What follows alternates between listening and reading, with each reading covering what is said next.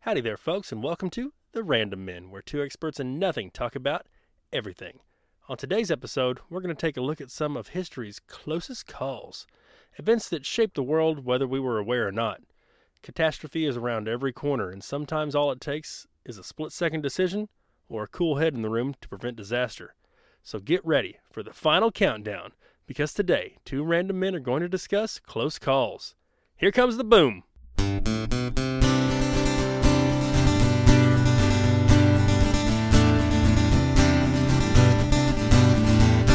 So I know what happened to you this week. Why don't you tell the people what happened to you, man? Okay, so this was a little crazy, man. So I'm leaving work and I'm sitting at a stoplight. Like they tell you not to do, I'm sitting there, I'm jacking with my radio. Okay, there's nobody around me, no cars behind me. Uh, I have to cross one lane to get over into the next lane through this light. Okay, Got it. so I'm sitting there messing with my uh, radio. Actually, it was a Tiffany song. Oh, I think we're alone now. I think we're alone now. Yes. and light turned green. I didn't realize it right away. And I looked up, I was like, oh crap, I need to go. Well, I think that actually saved my ass because I started to go through it and I look over to my right and I notice the semi truck and he is barreling down fast and hard. I'm like, man, there's no way he's going to be able to stop at this, at this light. Usually, when you're turning left into a lane, you kind of do your right check and then turn and look into the lane you're going into. Yeah, and I was like, "There's there's no way this guy's going to be able to stop." And kind of one of those things, you know, your mind goes through a, a billion places in a split 2nd Mm-hmm. Like sometimes you can't formulate a sentence, and sometimes you can't remember a birthday or whatever. But in a certain Me all the time. in certain cer- in certain circumstances, you can go through a billion things in your mind in an instant, and that's what it did with me. Like I That doesn't look right. Evasive action. I was rolling through and I look over and I see this truck. He's coming way too fast. I know there's no way he's going to stop. I look towards the back end of the truck and I see smoke coming out of it. Uh-oh. And I look on the tail end of it and I can actually see flames coming out of the back end of his trailer. so things are going well for this guy. Yeah, yeah. And I mean, at this point, I can already see the fear in this guy's face as he's barreling Oh, down. at damn, me. he was right up on you. Yeah, and so I just turned the wheel as sharp as I could to the left and went off down into the bar ditch. Ooh. And this guy, of course, he's doing the swerving thing back and forth, the whole truck and trailer. And he has one of those trailers. It wasn't like a like an enclosed trailer or a flatbed. It was one of those weird like feed ones that kind of look like a football with the weird thing on the back end, end of it. I don't know what they actually call them, but uh, th- there was nothing he could do. So I don't know. I don't know if he was doing the swerving because he was losing control or if he was trying to slow down his momentum. Sounds like he lost his tractor brakes and locked up his trailer brakes trying to slow himself down, like throwing an anchor out. That's kind of what I was thinking. Like that's what caught on fire. Locked him up, and that's why, yeah. and that's what was flaming in the back. He had no control, and like I said, I, I was kind of thinking maybe he was doing the swerving thing to kind of s- slow his momentum down a little bit, maybe. But he might have just lost control too. I don't know. Yeah. because Who I'm sure that knows? guy was panicking too. I mean, oh, yeah. Jesus, He's coming up to an intersection and he can't stop. yeah. And so, like I said, I just I just cranked the wheel as hard as I could to the left and just bar ditched, you know, dived into it, and he Still feel that wind rush as he blew past oh, you. yeah, man, he blew by me. He was, I mean, Oh, man. he wasn't going super fast because the speed limit right in that area was about 45, but it's also where once you hit that light, then it builds up to like 55. So I'm sure, you know, he was probably still going about 45 when he when It's he blew fast through there. enough for a semi truck to Uh, yeah, with all that weight behind him and everything. do all the damage it can do. And so this dude missed me by I could it could have been the adrenaline, but it felt like he missed me by inches. Yeah. Um, to, and like I said, enough to where yes, it definitely shook the truck. Even with me sitting in the bar ditch, it still shook my truck a little bit. And he finally came to a grinding, screeching stop, probably about 100, 150 yards down from me. And so I immediately jumped out of my truck and I kind of looked at him. I kind of raised my hands up in the air and I'm like, like, hey, are you okay? Type of thing. You know, not like I, I wasn't mad. Yeah. No, Obviously, you it was knew this something's not, wrong. it wasn't this guy's There's fault. a Like, lot of shit going wrong and here. so I kind of raised my hands up and I was like, kind of waved at him, whatever. And he kind of like waved me off and kind of nodded and had his fire extinguisher and was going to the back of his truck and was putting out a fire on the back of it. And so I walked back to my truck and I kind of walked around it and made sure everything was okay. And luckily, man, everything was fine. Like uh, we've had all this rain, so I guess I just kind of hit the soft, wet grass Mm-hmm. and just kind of Squished down in there in the safety of the ditch. yeah, exactly. So I got in my truck and I took off and I slowly passed by him, looking at him again, kind of gave him a nod. He kind of gave me a nod. He'd put the fire out. And it was one of those things to where I was probably, I don't know, a couple miles down the road before like my brain was like, Are, are we going to acknowledge what just happened? Like, The wait a adrenaline started to minute. wear off, and you're like, Wait a oh shit, that really just took what place. the hell was that? And then like, yeah, the adrenaline I guess left, and I was like, oh god, like oh shit, what just happened to me? Oh my Jesus! And the crazy thing, that is a very busy intersection. There was nobody. It was me and this guy, and that was it. Thank goodness. This, Yeah. You know, Oh, people yeah. talk about angels on your shoulders and stuff. It's like somebody was, you're messing with the radio like they say not to do, and you probably annoyed people a thousand times when you're messing with your radio in an intersection. Yep. Yeah, if you'd have been one second further Yeah. out into the Yeah, intersection, because I mean, if I would have pulled out just a little bit sooner, I probably wouldn't have thought about him. If I You'd have wouldn't never even seen him. If I wouldn't even seen him, You'd yeah, have exactly. never seen him. And then he would have blown through, and of course, you know, I would have pulled out and not stopped. You know, I wouldn't have just jumped on the gas and taken off. I would have just done Oh, you'd have because been- it all been you'd have been yeah. smashed. Oh yeah, oh yeah. If he wouldn't have t-boned me, he would have definitely caught me hard. In even the if back. he hit you in the rear, there's there's oh yeah. numerous pictures of what semi trucks can do to other vehicles, And like I said, running it, them over it from happened behind. right after work let out. So, I mean, that's whenever we have, you know, 50, 60 vehicles, they're all leaving at the same time. And this happened just right after, right after that. Thank goodness it was you, not like a little old person Yeah. or somebody, Somebody that wouldn't have been paying wouldn't have been attention. paying attention as much as you were. I mean, that's Yeah. scenario was just right. After it was all said and done, yeah, I'm actually glad that it happened to someone like me and not a lot of other people because they wouldn't, they wouldn't have caught it. That's spooky how that happened. You know, your day's going just fine, and then oh, sh- like that that would have been it. Yeah. that would have been game over. Yep. Yeah. So I definitely dodged a bullet on that one, and uh, I I actually went back shortly after because I had to go pick my son up. Mm-hmm. So I went and picked Jackson up, and I came back through just to make sure to see if the dude was still there or what, and he wasn't. You could still see. You know, on the ground where he had All the just tire marks, tire just- marks, and metal, and a bunch of other just some looked like some uh, lost some fluids, that kind of thing. But he wasn't there anymore, so I'm assuming he was fine. So that's great one of those. Yeah, if there's going to be an accident, at least it worked out that way where nobody was hurt. Scary shit, man. People don't realize like semi trucks can't just stop, and people drive like jackasses around them, and it's just Yeah, situational awareness. Know what- situational awareness. Know what is going on around you because that could have been bad. if you're driving next to one and one of those tires pop, it could take out your window. Oh yeah, yeah, Just, easy. Just give them their space. Give them their space. Yep, It's that simple. yep. So that was uh, definitely my close call. That was a close call. Yeah, my close call for the day. Ah, yeah. Well, what do you think we should do with the rest of this episode, sir? Are you thinking historic close calls? I like it. I say we do a couple of historic close calls. Okay, you want to go first? Well, why the hell not? Go for it. Okay, this is going to be a little. Uh, we're not a historical show. When we were first talking about doing a podcast, remember I came to you and was like, I think I want to do a podcast, and I think I want to do a history podcast. And you're like, groovy. Yeah, you, c- you could probably pull that off. I love history. We're semi-history, Bob. we Semi- love history. We just, mm, yeah. Yeah. So when I get into this story, those of you that are history buffs, please don't eat me alive. I'm just kind of giving a generalization of what happened. Mm-hmm. But I would like to talk about the Battle of Agincourt, which Sounds cool. for most people know is one of the most famous medieval battles of all time. Okay, medieval times. All right. Medieval times, yes. So, King Henry V had just recently been crowned king. He was only 26 years old. Okay. Okay. He was looked at as the son of a usurper because his dad had overthrown the King of England prior to this. So there's already some kind of bad taste in the mouth of the English moving forward for him. So he had a lot to prove. This is right at the end of the Hundred Years' War with France. Okay. Okay. So he decides he's going to go down to France, big dick swinging, take back the land. First off, they send um, an ultimatum to them and says, hey, look, give us back all the land that you've taken from us in the course of the Hundred Years' War. We want you to pay, I think it was 3 million or 300 million crowns to us. And I want the hand of the Princess of France. Okay.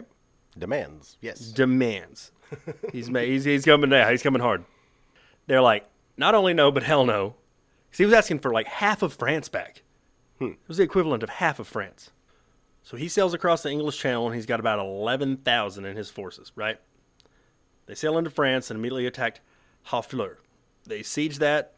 Things are going pretty well, but it took way longer than expected. So he's down on men, he's down on provisions. Uh, not in good shape. Thought he would be way further along. So he's being advised, hey, we need to go back to England. We need to regroup. And he's like, no, no, no. We're already here. That's a bad look. Just come over and, and, and take one little spot. So what they decide they're going to do is make their way, instead of going to Paris, which was the goal, was to go to Paris and siege Paris and take over, they decided they're going to start moving their way up the French coast. And they're going to try to go to Calais, which is under English rule at the time. So it's kind of a safe haven along the French coast. Okay. So we're going to make our way up there. Okay, well, the French are having none of this, and they outnumber, outgun, stronger cavalry. Because by this time, he's got like no cavalry. Mhm.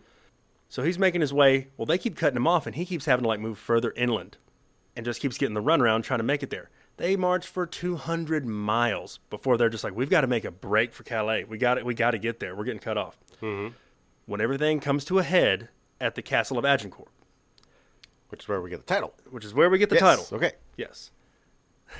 I'm with you. I'm So, following. okay, you following this? okay, you got a 26 year old hothead down there, got something to prove. Give me my shit. Just making demands that the French are not going to adhere to. So when they meet up at Agincourt, they meet the French across a field. It's surrounded on both sides by hills and heavily, heavily wooded areas. The French are, and the numbers are debated through historians. N- No one can agree on what it was, but the best consensus everybody can kind of get was it was about 6,000 English to 12,000 or more French. So two to one Yeah. and the French are fully rested. They all have full provisions, full bellies. They've got a cavalry that kicks ass, men at arms, archers, all this stuff. This is a no win situation. This is bad, bad, bad deal. It's like Yeah. shit. We're cornered. We've got to make it through this. You know, there's no way around. So they both set up camps, and everything's quiet. And it's kind of just that gentleman's like, mm, you know, if there was a Calm. little bit of little bit of back and forth in the night of people fucking with yeah, each the other Calm before the storm, though, basically. come before the yeah. storm. They know yeah. it's coming. Okay. It's like Okay. this is stand your ground. The English are starving. They're tired. They're sick. Like I said, they just marched for 200 miles. The French are over there, like wandering around in front. It's and a lot of it's noblemen. It was mostly nobility that was over there running the show. for the French. So they're yeah for the French. So they're walking around, they're eating in front of them, laughing, having a good time, drinking and all this. And Henry's telling his boys, "Nope, we're going to remain vigilant. I know they're going to come for us in the night," which they did, which was just a little bit of touch and go. Just Yeah. try poking them, poking the bear. Hey, Poke the bear, what you yeah. got? I don't know. At this point, it sounds like more like poking a cub. yeah, I mean, it's like nobody really thought they were going to be able to do anything. It's like look at the starving little guys over there. Yeah, nobody, especially the French. Yeah. Yes. So, the next morning, everybody forms their lines, and then it's a standstill for hours. Just everybody staring across the field, tossing insults back and forth. You know, it's Staring contest. Red Rover. Yes, staring contest. Come on, try it. What you gonna do? Well, here's the part where I'm getting into why it's a close call. It had rained and rained and rained and rained. So this field that had recently been plowed was muddy as hell. So Henry sends his archers. He's got his men at arms right in the middle, and then groups of archers on them, right on the flanks. While on the far flanks, he sent archers guerrilla style into the wooded area to go further ahead. Under secret, very dangerous though, because they probably had guys patrolling the woods, never got caught. So at this point, they're kind of almost making almost a half moon kind of shape. Yes, they're, Yeah, they're flanking them, this flanking old school Yep. style, flanking them. Okay. They sit for a while, nothing's going on. King Henry decides, let's march about 200 yards in, 250 yards in. We're going to get within arrow range. What the English did have on their side, the French didn't have, was the longbow. Okay? Mm-hmm. Shoots farther, fires heavier arrows. It's actually able to penetrate armor, which the French did not have. So they've got these yeomen on the English side. So they march within distance and start pelting them. Hey, hey, motherfuckers, come on. What you gonna do? What you gonna do? Poking him in the chest. You know, if it was a bar fight situation, Yeah. poking him in the chest. Where the French messed up was they sent out the cavalry first, which was how you did shit back then. Mm-hmm. We're gonna throw out the big guns. We're just gonna stomp y'all into the dirt, run you over. And we'll probably just put this over. We'll be back at home Yeah, by we're- dinner time. We're going good. back to see Yeah. Yeah. I almost said Betty, but I don't think that's very French. Betty? Maybe it is. Who knows? well, the archers had also planted spikes in the ground, which they hadn't done at the previous battles. So they didn't know this was going on. So every time they advanced, they dig their pikes out of the ground, move forward, reinsert them for the explicit reason of catching that fucking cavalry. and they played right into their hands. So they send out the cavalry first. Cavalry gets close, all those longbowmen start pelting them. They're like, holy shit, this is going through our armor. Mm-hmm. So they start to panic, and they're running back and forth, side to side, trying to figure out what to do. What do you think's happening to that muddy field that was already muddy and plowed more up? and more torn up. Just, more yeah. and more mucky, more and more deep. Yeah, you got all these horses running They- crazy. yeah, they're injuring horses. All this stuff's going on. It's it's total panic mode. They go back. They said, "Ah, pull back the cavalry. This shit ain't working." So then they send in the men at arms, the heavy, the heavy guns on foot. These guys are in full plate armor, having to march hundreds of yards through muck that's knee deep, and they let them get closer and let them get closer, and then unleash hell with the longbowmen again from the woods that are surrounding them, and they just start a fucking massacre on these cats. Ooh, Oh. and they can't go anywhere. They can't go. They're, yeah. Yeah. they're ex- by the time they even get to the front line, they're exhausted. yeah, They can barely move. There's a scene in uh, what was that movie, The King, where they end up just jumping on them and drowning them in the mud because they can't even lift their bodies up with the armor. So they're like, we don't even really got to fight. We just Yeah. go hold y'all down in the mud and drown you. yeah. And the French are going, what the hell's going on? Like we had these guys two to one. This should have been an easy one. Yeah. Like, wait a minute. So then they just start sending everybody in, and it turns into this bloodbath right in the middle of this muddy field because all the French army's tired now, yeah, and they, we've just been pelting. Well, we fuck. So the French army is tired now, and the English has just been pelting them with arrows the whole time, taking advantage of their artillery, mm-hmm. and end up winning the day. They take a ton of prisoners, most of them noblemen, and it's debated on whether he did it as a scare tactic or they took so many prisoners that they were still outnumbered by prisoners. So he executed all the prisoners it's a bold strategy, Cotton. bold as shit. Yeah. he executed all the prisoners. Hmm. Now, what I want to tell you about the longbow was the draw weight on one of those English longbows was 140 pounds, Keith. Damn, 140 pounds. damn. The bow I shoot is set at 70. Yeah, I, I've shot one set at 85 before, and I Yeah. was like, God, da- I, I don't know. Put that in perspective. Imagine having a 140 pound person on a rope and you pull them up and bo- completely with one arm. Damn, And these guys were firing 15 arrows a minute. damn. So you are talking about some monsters. And no, I mean, that was the advantage they had, and they played it perfect. Hmm. So why I consider this to be a close call was just because if it hadn't rained, imagine the outcome if they had been fighting on dry ground and the French army hadn't been tired. yeah, they definitely had them with the longbows, but uh, that probably wouldn't have been able to hold off the whole thing. Yeah, Just that battle alone took out 40% of the French nobility. jeez. Yeah. So then mo- Sometimes- moving, yeah. Sometimes you go for the gambit and it works. the battle itself was is what I was addressing in this tit for tat about close calls, but so I'm not leaving you hanging. He went back in 1417 and 1419 and did two more campaigns. Well, almost 50% their nobility is taken out. So, not easy wins. I don't think a battle would ever be an easy win, but he was able to go over there and kick ass, Henry V. And um, in that time, the King of France had died, and one of the guys he had made a treaty with, who was known as John the Fearless, the Duke of Burgundy, had taken control. Well, Princess Catherine is still there, so he decides King Henry's going to marry Princess Catherine of France. We're going to unite the kingdoms. All's cool. For a while, Hundred Years' War still wasn't over, but for the sake of our story, that's what happened while Agincourt was Agincourt. Ugh, you can't say the T. It's silent on the Hmm. end. Agincourt was so relevant. It was because it was one of three wars that really led to English taking a lot of France back and causing peace times for a while between the two. Man, Hmm. that's Not cool. very long. Yeah. Not very long at all. But yeah, it was a war that shouldn't have been won. Everything was against them. And if it hadn't rained, and if the French hadn't used their cavalry at first and made that decision, they might have whooped their ass. Hmm. So that was one, one that I always like about the. To me, historically, it's one of the best examples of a wartime rope a dope. They just let Hey, them true. tire Yeah. themselves out in Yeah. waves. Yeah. So they used the rope a dope. We're going to let y'all come at us, hit heavy, hit heavy, hit heavy. We're just going to pick you apart. And once you're tired, we swoop in and take it. Yeah. So there you go. Hmm. That's a cool There's one. I Something like you it. know about Henry V, very France, good- and the Battle of Agincourt. Yeah, very good. Like I said, close call one, really. Like, I said, they really shouldn't have won it, but I'm happy you let me do some history on this. one. yeah. yeah. All right, then. Cool one. Yeah, I, I, I got one that I've I've heard of uh, before, and it was one that I always thought was kind of cool. Hit me Um, with it, bro. I don't know if I can go in depth with it the same way you just did because wow, that was impressive. Like wow, I'm sitting here looking at you going, uh huh, uh huh, uh huh. Anyway, There's so gonna this be a one historian out there that's like, no, he, he was not in depth. he was he was terrible. he was glossed god over awful. it. Oh, I- I'm sure we're probably gonna butcher some of this stuff, but hey, yeah, hey, we're not it's for the sake of entertainment. experts in nothing. Experts in everything. What? What? No, ex- what's our tagline, dude? Experts in nothing talk about everything.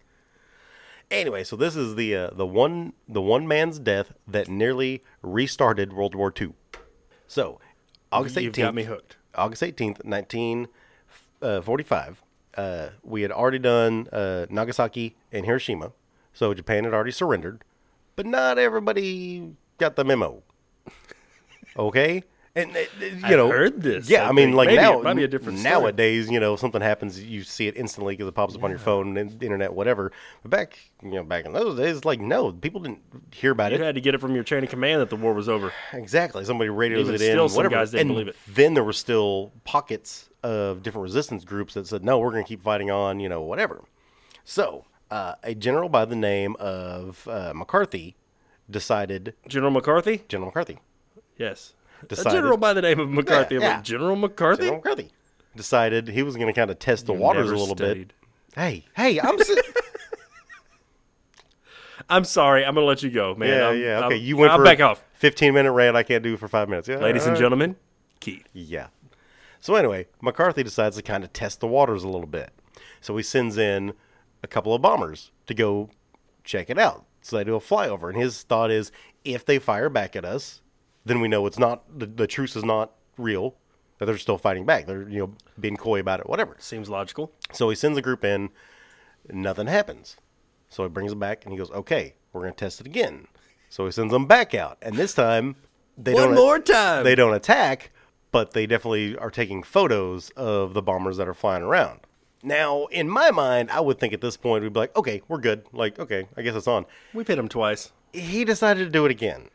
Oh. So he sent them back in. Okay. Fool so me this once, time fool me twice. one of these groups that were like, no, we're going to keep fighting, you know, screw the ceasefire, you know. And so they actually fire upon they they go into a actual battle and a guy by the name of Anthony Mascioni, and I hope to God I said that correct, Um, Mascioni. was shut down and killed, and he was the last airman of World War II to die. Because somebody decided to go for a three.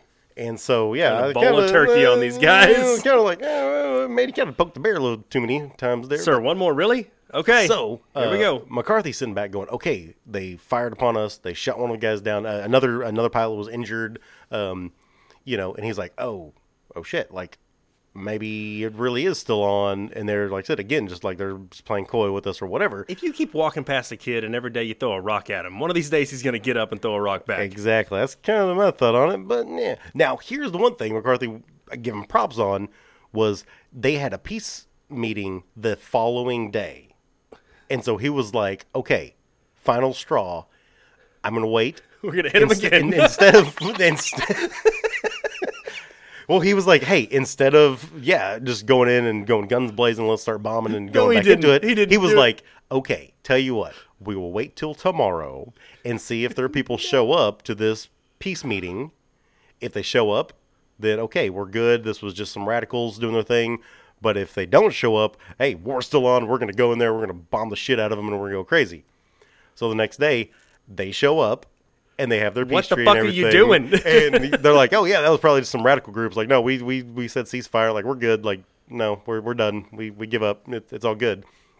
And so he's like, "Oh, okay, cool." So it really sucks that this individual died in this way that like really d- was not needed. Definitely not needed Unnecessary. but at least the general had you know some kind of inkling of like hey you know what maybe just maybe this really is over and we should just hold off one more day and so if he wouldn't have held off that one more day if he would just sent the bombers back in and started bombing and going crazy it would have reignited world war ii and so we probably would have had a third atomic bomb Oh, no.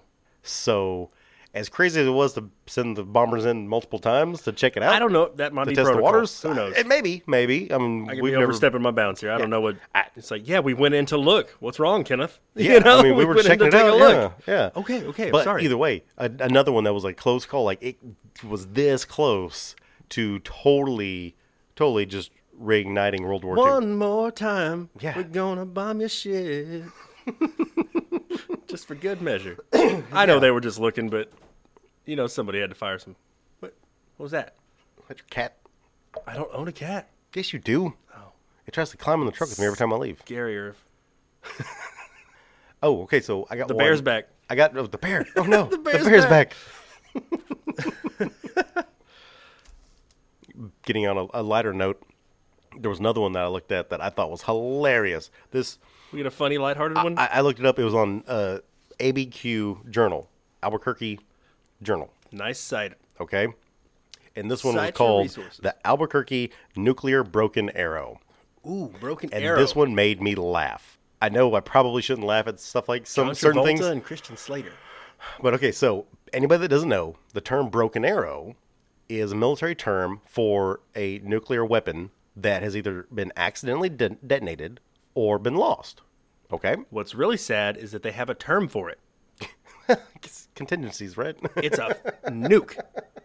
Flippin' nuke. Listen to this story, and you're gonna go, "Wait a minute! Like maybe you guys should stop worrying about terms for things and actually start worrying about securing the shit." Okay, you've got my attention, So, sir. 1957. 1957. there was a plane transferring uh, this nuclear weapon, and it slips out of the plane. We have a nuclear bomb. Hmm. Wait, It's actually a, a Wait. warhead on top of a missile, rewind. and it slips out of the plane. How does anything slip out of a plane? Sir, please I have been on get flights. off of the nuclear warhead.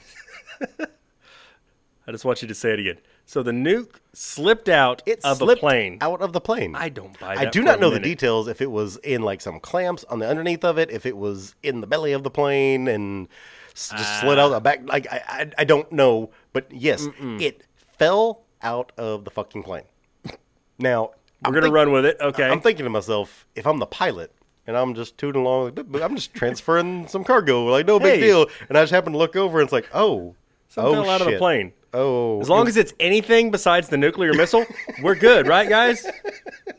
Y'all, I mean, there are parachutes on here. It could have been a chair, Yeah. an ice chest, fucking n- anything, but it wasn't the nuke, right?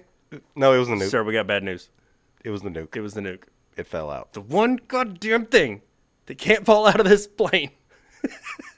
Yes. We're so, So- fired. Yeah. Oh yeah. Oh yeah. So it Slipped out of the plane. slips out of the plane and falls to the ground and it hits and it detonates. It explodes. Well, that's what they do. yeah, that's what bombs tend to do. Yeah, they tend to explode when they hit. That's the rumor. Now, with all of that bullshit, how stupid that sounded. Like how like I mean, did, did they not have like a ratchet strap on it? I mean, like what the hell? Like something like I mean, I know I've moved some things and been pretty I've never lost a questionable. couch out of the back of my truck. Yeah. Not once. Not gonna say never. But I it mean, hadn't we've happened done yet. it some sketchy ways. We've had like, hey, And that was with rope, not even ratchet straps. Joe Bob, you're going to sit in the bed of the truck and you're just going to hold on to it. And we've done it and it's worked. Nobody was told to hold on to the nuke. Yeah. who- Where was Jimmy, Riley, Yo, Frank, hold on to that nuke. Make sure it don't slip out of the plane. Yes, sir. We got it. You fucks. you had one, One job. job. one job. It slipped out, sir. It's, it's a sorry. slippery nuke. It's greasy as shit. they we oiled were it painting before- it. See, we were going to paint something cool on the side of it, and it caused it to. There was no more friction between the ropes and the nuke. We had ropes on the nuke. Okay, we took the straps off because we needed them. We're, there was we were playing a game, and we needed more rope for double dutch. yeah. And why didn't you use the rope, sir? We weren't thinking. Obviously. Obviously, nobody was thinking. There was one person. and we left we left Riley to hold on to the nuke Yeah, though, like- and he didn't. So it's his he he dropped the ball here, the ball being the football, the ball being the nuke. so the failsafe failed. failed. Okay, So, but anyway, so back, back to the story. There was one person that actually had some brains. There was one dude when they were loading it up was like, "Hey, since we're just transporting this, why don't we take the nuclear device off the top of it just just for safekeeping? Just like just for safety. Like it's still kind of on the bomb, but it's not actually attached to Let's it. separate the bomb from the nuke. Yeah, like okay. I think this guy has flown with this crew before and saw the probability of shit going wrong. I want to know how many nuclear weapons have been shipped without somebody going, "Hey, maybe we should detach that fart that fart. Leave it in. maybe we should detach that part first. Just just just saying. Catch the fart from the boom boom so we don't have to worry about any of this anymore. So it's like, okay, So they did actually take the warhead off of the bomb, and so better. it hit, it exploded. They went back later and they found the nuclear. I, I don't know, it was like a capsule or how it actually looks. I've never seen the head of a nuclear weapon. I don't know, um, but it was still intact. It had not gone off,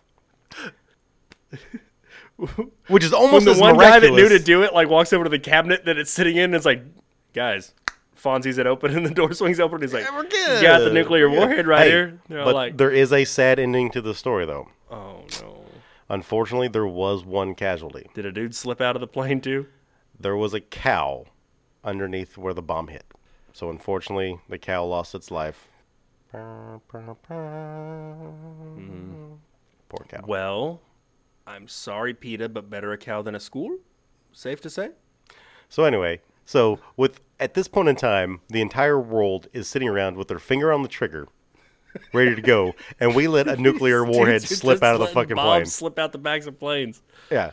So I, I'm pretty sure there were some people that lost their jobs on that one, as needed.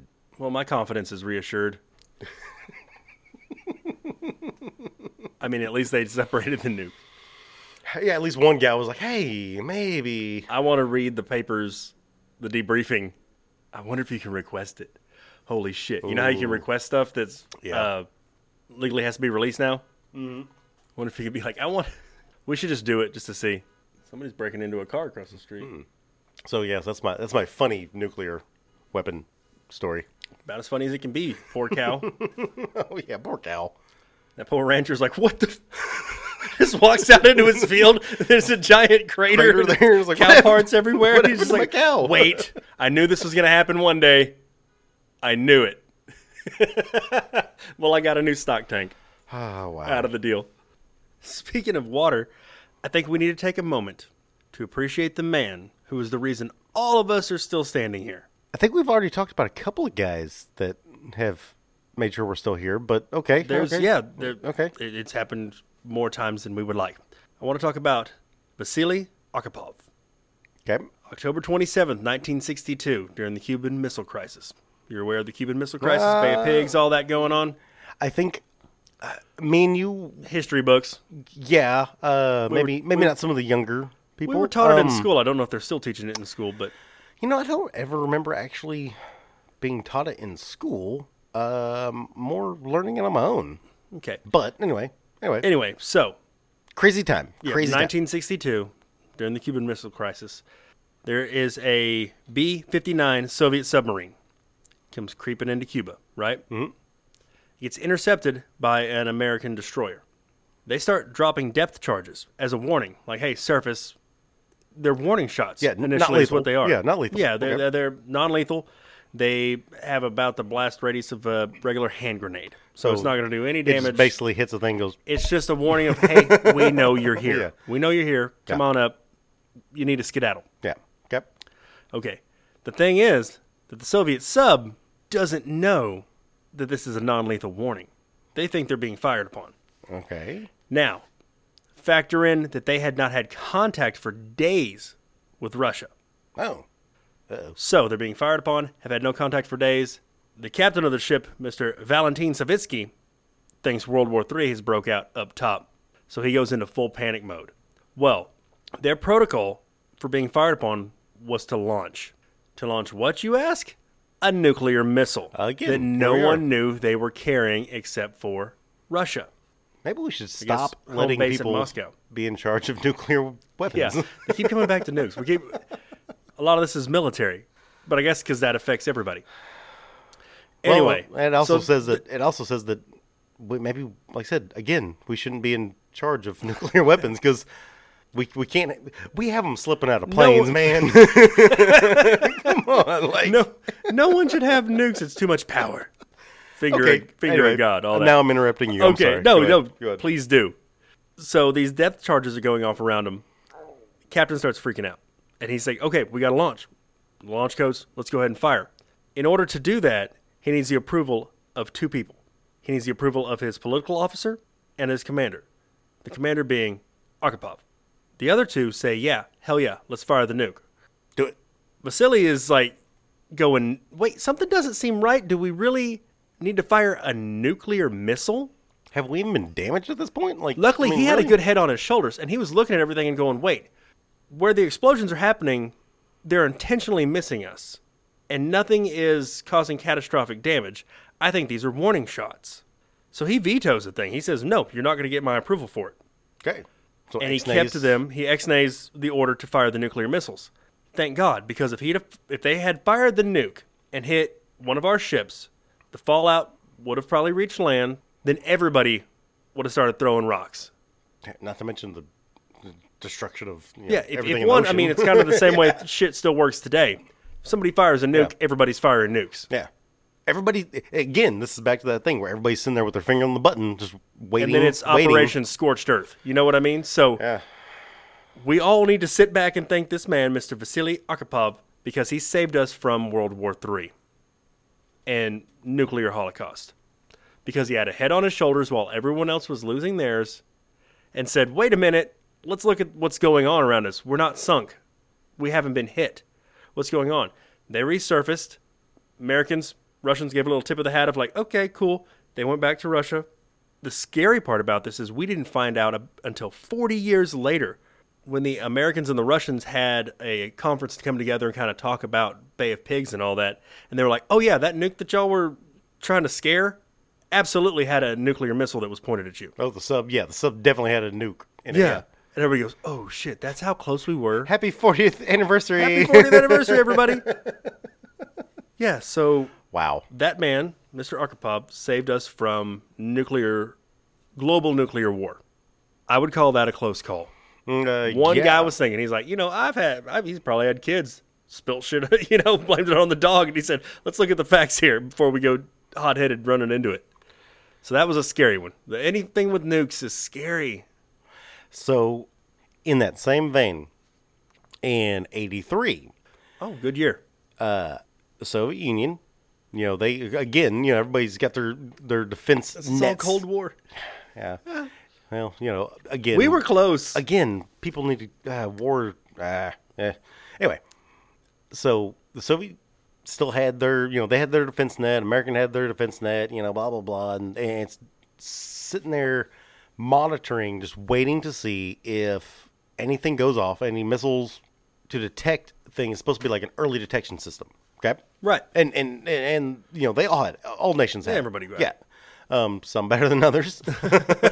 some thought they were better than others. Some dude with binoculars out there going, I think they fired on us, sir. Uh, I, I don't see anything today. Okay, yeah. So anyway, so the Soviets' system goes off, and it shows that there are five missiles heading their way from the U.S. Okay, I'm starting to sense a problem between us and Russia with miscommunication. yeah, maybe. It's happened once or twice. Ah, Yeah, or well, four that's or five what or happened, six you or know, at seven that point times. when everybody uh, were the two superpowers, you know, blah, blah, blah. Anyway, so they're sitting there. They see five missiles are on their way from America. And so their protocol is for the guy that is sitting there monitoring the stuff and to see it, then has to report it to his upper chain of command. Mm-hmm. And they are the ones that made the decision to push the red button and go, wow, we're retaliate. we turn the two keys. Yep, we, we do it. We go boom. Do you like how I and make hand whatever. movements while we're talking all the time and no one can see that? I promise we're gonna video in the future. It's gonna happen. It's gonna happen. I promise. Don't promise shit you can't deliver. No, we're we're gonna do it. Anyway, this man named and I hope I don't butcher this. I'm gonna try my best. Stanislav Petrov. Pretty straightforward. I, I'm Stanislav pretty, I think Petrov. It's right. I, I think if I'm wrong, okay, kill me. We're uh, going with it. Anyway, he's the guy that is in there monitoring this, seeing it, and going, okay, Protocol says I'm supposed to call my superiors and go, hey, we got five missiles inbound. They're attacking us. You guys decide if y'all want to push the big shiny red button and send back a nuke in retaliation. And we go back to the Stone Age. He sits there and looks at it for a second and goes, first off, I've every- played Galaga. everything that I know about what's going on right now says that if we were going to get attacked, why in the world would they send just five instead of sending the whole arsenal? You know, it's a surprise attack and we're going to send everything we got. No, they're just going to send five? Why? That doesn't make any sense. And also, Why he you gonna was, jab when you could throw a hook? yeah, like uh, that that just that's weird. And then he was also like, you know what? This whole system that we're using kind of got brought up really quick and got pushed through chain of command really fast and was like boom, boom, boom. Like, yeah, okay, we'll go with it. Yeah, it's cool, it's fine. And he's like, I think we might just have some faulty equipment. Like, I really think this isn't real. And so he didn't turn it in. Coming to find out, he was absolutely right.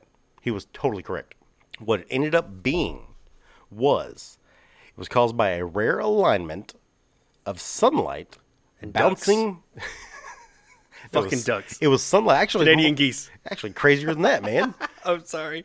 it was sunlight bouncing off high altitude clouds that was then interfering with what the satellite could see. So it was science. Yeah. And he was like, I think this is fucked up. This like, is a science false alarm. Yeah. He was like, um, nah, nah, I don't believe this. Like, no, I don't. Get... So he never turned it in. A couple of days later, everything came out. Of course, then he's sitting there like, he was pretty sure, but he wasn't 100% sure. So he was also like, I'm not going to turn this in and hope I don't explode now. Had to say, And the kinda world waited. has been saved on numerous occasions by guys not following the handbook. Yeah, He said, exactly. No. Yeah. And so he said he was like, I was never rewarded or reprimanded for everything. Because one, they weren't going to reward me because that would make all of our scientists look like idiots. Everybody that Mm-hmm. built this defense mechanism and everything like that, it's going to make them look terrible. Like, really? Sunlight screwed it up? Like, Yep. Really? We didn't So- factor that in, So they didn't want to acknowledge the whole thing because they were like, oh, that's just going to make everybody look that much worse. but they weren't going to reprimand him. Well, they were recommending for not following protocol because he saved the the Earth. The world. yeah, like like him just being like, I don't think that's right. Like, wait a minute, that that doesn't sound good. And so yes, so this man actually again probably We're two for two on guys saved- going. Don't fire the nukes. Yeah, saved Earth. What was by his name just again? oh man, you're gonna make me say it again. Yes, I do. Stanislav Petrov. It might be Petro. I don't know. I don't know if the V is Pietro? silent. Uh, I, I don't know. I don't know if the V is silent in Russian. I, I don't know. I, eh. But anyway, so again, here we go. Hmm. Good We got these man. guys. How how crazy is it to think that there's so many times that the the world literally like we're talking like comic book level Just teetered events. on the edge of catastrophe because of miscommunication or faulty information. and one dude, you know, you get people together. What's that old uh, saying about a person is smart? I don't think it's that old. I think it was from Men in Black. A person is smart. People are dumb, panicky, dangerous animals, and you know it. There you go. Exactly. So we get the person that sits there and goes, nah, that doesn't seem right. Uh, well, let's hold off. It's so true. Remember, we had one episode where we talked about that herd mentality. It's like everybody says, like, we're, we're- uh, "What's going on?" You know, like, "Yeah, sure, pick up rocks and throw it at that guy." Why? Because we're all doing it. We're all doing Like, it. Yeah. okay, you got to have that one wise Jedi master. That thinks outside the box and doesn't go with conformity. Yeah. Yeah. And you know what the funny thing about this Both story? these guys followed completely against protocol of nothing small. It's not like I didn't I didn't mop that room. you We're talking know, about it's nuclear Like, war. talking about firing a nuclear missile, and then we got dumbos that are dropping nukes, letting them slide out of planes. Yeah, the guy's sliding shit up plane. And you know the funny thing about this story is, damn near the exact same thing happened. turned into the nuclear missile episode. oh shit! Damn near the exact same thing happened in America three years prior. Oh, Do you have the story? So it's a pretty short, uh, easy one where literally it was the same thing. Well, Do you have we're s- people? We are still here, so it's got to be. People are sitting there looking at these screens, monitoring monitoring them, going, War games. "I don't see anything. I don't see anything. I don't see anything." And all of a sudden, it pops up like the screen just lights up. I see something. Red alert. and they're like, "Oh shit, they're they're firing on us!" And like they said, it was pure anarchy in this room. Everybody's the running around trouble like with crazy, nukes. going going totally ballistic. People are throwing out orders. People are vetoing orders. They're going crazy, just like ah, we gotta do this, we gotta do this. And apparently there was like one dude that was like, "Wait, wait a minute, like let me check the system and make sure like it's not faulty." And they went in there, and it was a computer chip that had burned out. That just basically made the screen Mm. just light up as it failed. And so, like again, all these people standing around with like fingers on the button, like On the buttons. ready to go. Gosh, any and somebody moment. goes, "Oh wait, no, it's it's our own fault. Like it it faltered."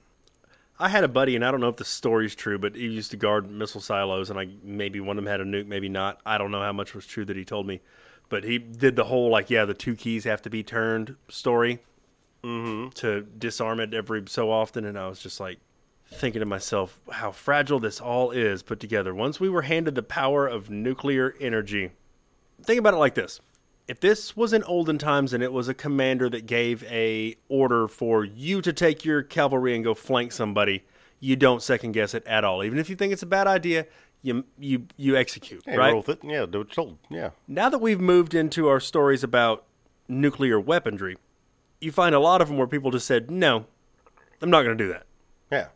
Because this is this because isn't just it's us world ending it's possibly getting some people killed, or maybe even we're going to losing set a half war. of earth on Now we're gonna- fire yeah, and yeah. radiation poison the rest of it Yeah. because you got hot-headed and said i got to do what commander told me to Yeah, do half everybody's gone. The rest of them have to live through nuclear. fearless winters. leader. Yeah. Yeah. So thank God for those guys that not only have some brains, but got some balls too. Exactly. You know? Wow. Toast to them. Toast me over the table. Yeah. Get a clink. Clink. Ah, drink a drink. They actually picked up. good. Sounded metal. So, do you have one? Because it seems like all these were war. Do you have any that's not war related? Well, it's not as long of a story by any stretch of the imagination as we've been doing, but um, so we almost lost Neil Armstrong before he ever landed on the moon. Oh no! Yeah, a close call. Uh, he was flying a test module that was called the Lunar Landing Research Vehicle, the LLRV. I want to party with you, Neil. I want to party with you, Neil. I like that LLRV, Lunar Landing Research Vehicle. It's like, LLRV, they didn't even think of a cool nickname for it. I don't know. I'm cool with that name. Actually, like, I'd put It that. does roll off the tongue, LLRV. I'd put that like on the front of my truck. Be like, this is my LLRV. Made my Mercedes Benz, the LLRV. Hmm? You can crash one too. No, Yeah, so- no, no. We're no, we're not crashing anything. no, no, no. I've already had enough this of that. story I'm- Ah, involves a crash. So he was in Houston shit. uh, testing out this landing module and lost control of it because of a mechanical malfunction and he had to eject, right? Mm-hmm. Story, so we almost lost Neil. Thing was, he ejected 200 feet off the ground. oh shit! 200 feet. Not a long way up to say bailout time. It's Uh, Yeah. like shit's gone real wrong. Uh oh. So then, yeah, we lose Neil Armstrong. Is Buzz the first guy on the moon? History has changed because of one malfunction. So I mean, obviously he Not survived along with- it. he survived. I mean, he's you. I I mean, mean, about so, to say yeah. you know the extent of the training those guys have to go through. No, we don't. We don't know the No, extent we- we- I- astronaut men yeah, and women I- have to I go know through. teeny, teeny little bit, like But a they are portion. smart, smart people. But yeah, the fact that he had to eject 200 feet, 200 feet is like freaking scary to think about. this is just close enough to die and not a whole lot. I've else. Mm-hmm. stood on a lot of shit and looked over. Mm-hmm. Mm-hmm. So I mean, that's probably like parachute, boom, slows you down, you hit the ground. It just slows you down just enough to Yeah. possibly survive. So that's another close call. But yeah, Neil almost Mm. lost Neil, one of the the figureheads. Everybody knows the name. Malfunction, but I guess that was test pilot risk. Dude, uh, those stories about those test pilots, especially at the early years of NASA. Oh, dude, there's some crazy. Can you imagine being a test Oh. pilot in the early days of NASA when it's like, um, They're just how does this spitballing work? And they go, things. They're just spitballing. We don't things. know. Yeah, just throwing things like see if it works. Yep, yep, crazy. "You're the first monkey in the seat, dude. Go. Good luck. Uh, Put your goggles on." You know, I got one that's uh that's astrological. No, uh, so Hmm? astrological. Uh, it would be interstellar, I guess you'd say. Another one that I got. Like, are we about to talk about sun signs? Sorry, wrong Um, I'm a terminology. Scorpio. You are so Scorpio. We like to say it, don't we? Anytime you meet somebody, they're like, "I'm a Scorpio." It's like, yeah, yeah, yeah, yeah. Yeah, we know. Super fucking cool. I get the reverse of that. I'm a Pisces, and everyone's like, "Oh yeah, yeah, yeah, you're a Pisces." Eh, okay. Anyway, so back to this. Um, so in 1883, there was an astronomer named Jose Bonnier, Can we call them beignet? Because those are delicious. Anyway, this guy he's actually uh, on record for some of the earliest uh, UFO sightings and stuff like that's actually been like really documented in a way where they go, "Oh shit, that might be this just took a legit." turn. well, I'm not going to go into the UFO thing, Okay, but I thought uh, we were dipping a he toe was in. like a big astronomer, like with a lot of Jose different stuff. Bonnier. I think it's uh, yeah, I think it's Bonnier. I think we're Uh, let's terrible stick with with it. names. Are. Jose Bonnier. I like it. Anyway, so in 1883, he recorded this comet that pa- passed by. And all of his reports were about how beautiful, how huge, how miraculous this thing looked. Illustrious. Yeah, I mean, they were just like just went into serious detail about all this stuff. And you know, back in those days, of course, everyone was like, "Oh, you saw a bright shiny Shit, star, yeah, it's great, space stuff, man, Yeah, cool." whatever." So they have gone back and researched all of his findings that he did on this comet, and they found they seriously believe this comet came within 400 miles of Earth. Four hundred thousand. 400 miles. There's no. Four hundred. Are you sure? Did you check the data on swear to four God, hundred? four hundred No. miles. How- what- it's where's the skimmed. atmosphere sitting at, It man? skimmed Earth. We just had to stop and fact check some shit. Yeah, we want to make sure that you know. We weren't mis misleading. yeah, but it is Bonilla. Bonea. Bonilla. No, I like beignet better. Eh, well, his name is Jose Bonilla. Um, but yes, it did come within four hundred miles of Earth. That means it entered the atmosphere, The atmosphere is six thousand miles. and ricocheted off. Damn. and this was literally a world ender. Like, This was like a kill the dinosaurs type size thing. It was Nobody it- knew. it had broken apart enough uh, to where it wasn't quite the size, Didn't have the of- mass to. but still, if any of the main portions would have hit it, yeah, it would have been a world ender or at least a, like a nuclear winter type thing.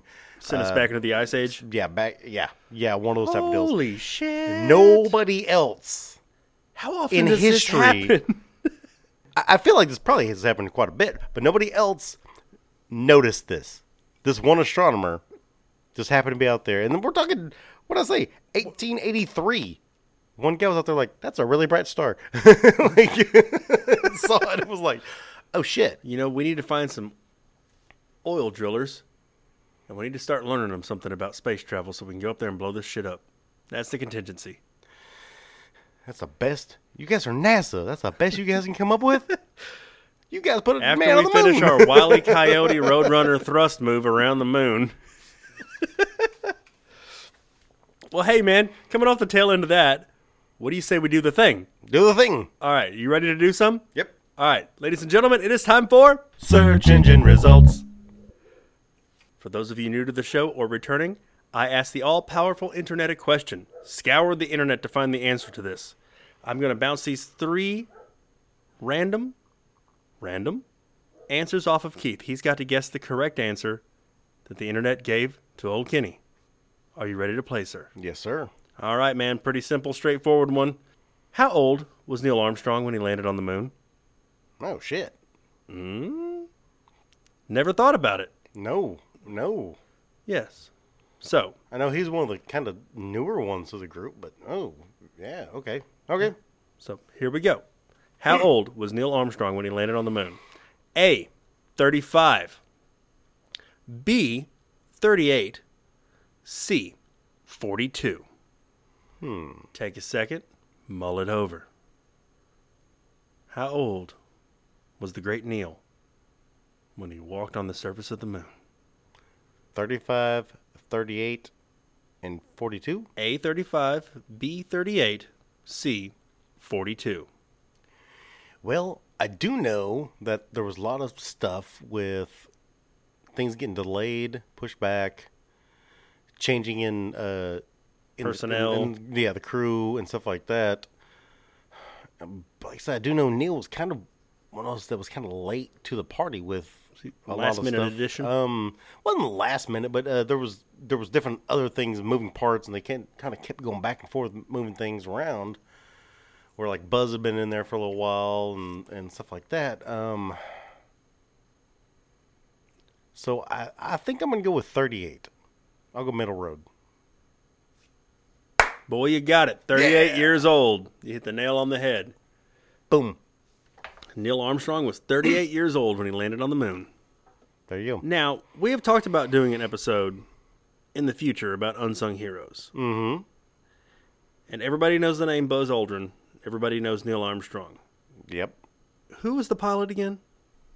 Michael Collins. Michael Collins. That's right. And I think he Yes. just recently passed, didn't Yes, he? he did. Uh, and he flew the command module around the moon while Buzz and uh, Armstrong did their thing. Mm-hmm.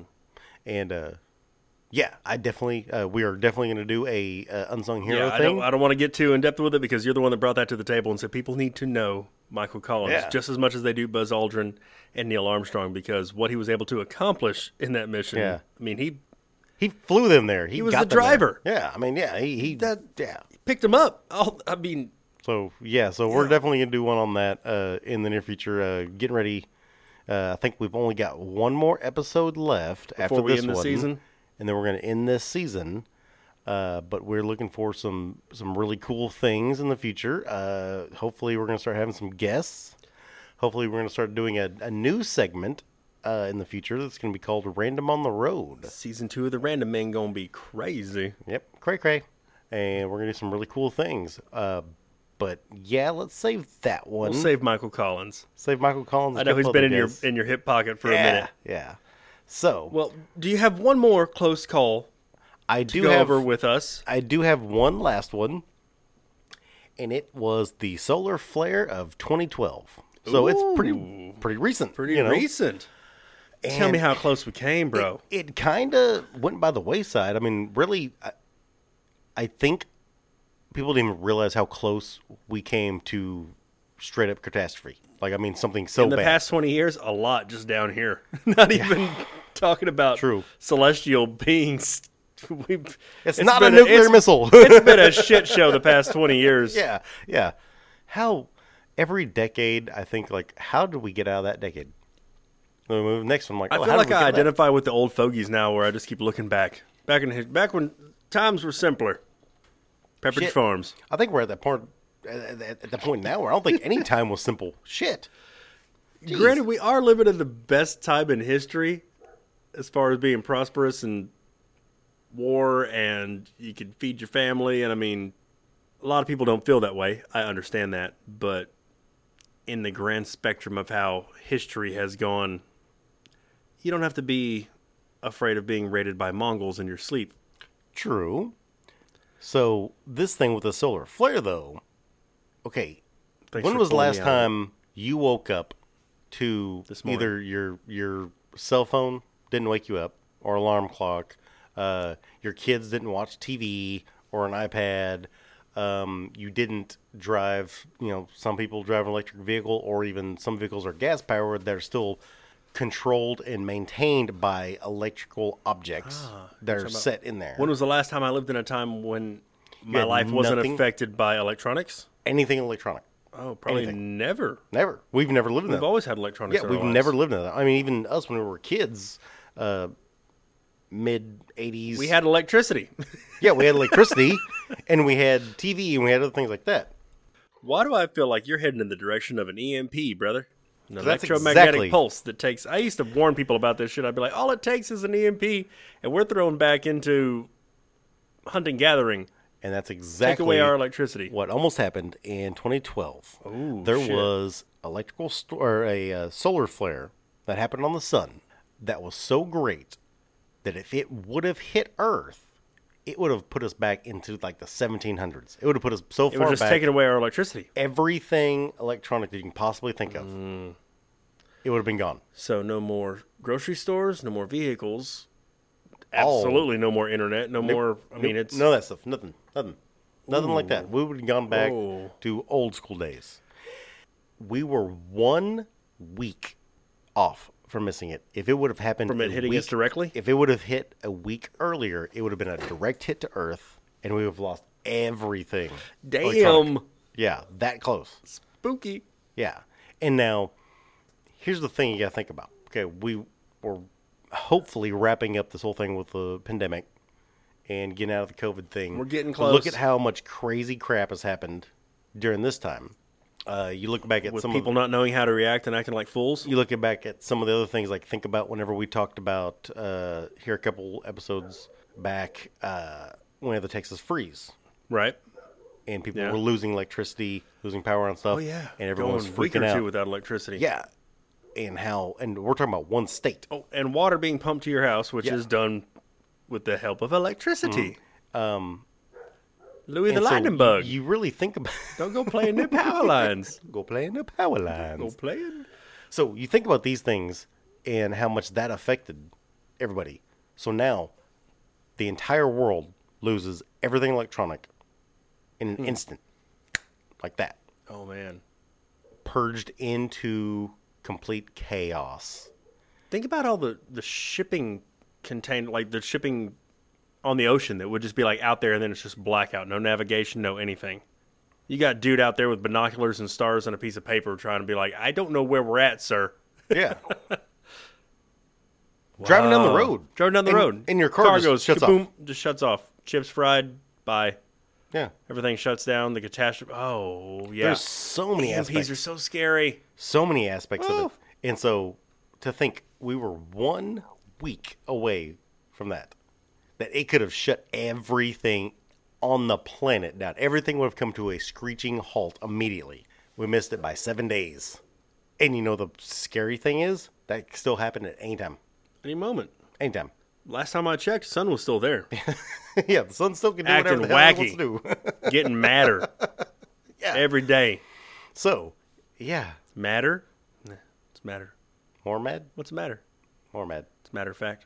So, yeah, um, It's an angry. It's an angry star. I'm not saying like everybody doomsday prep or But I'm anything like thankful that, but for uh, yeah, maybe maybe you should kind of consider it a little bit. Maybe you should put your phone down for a minute.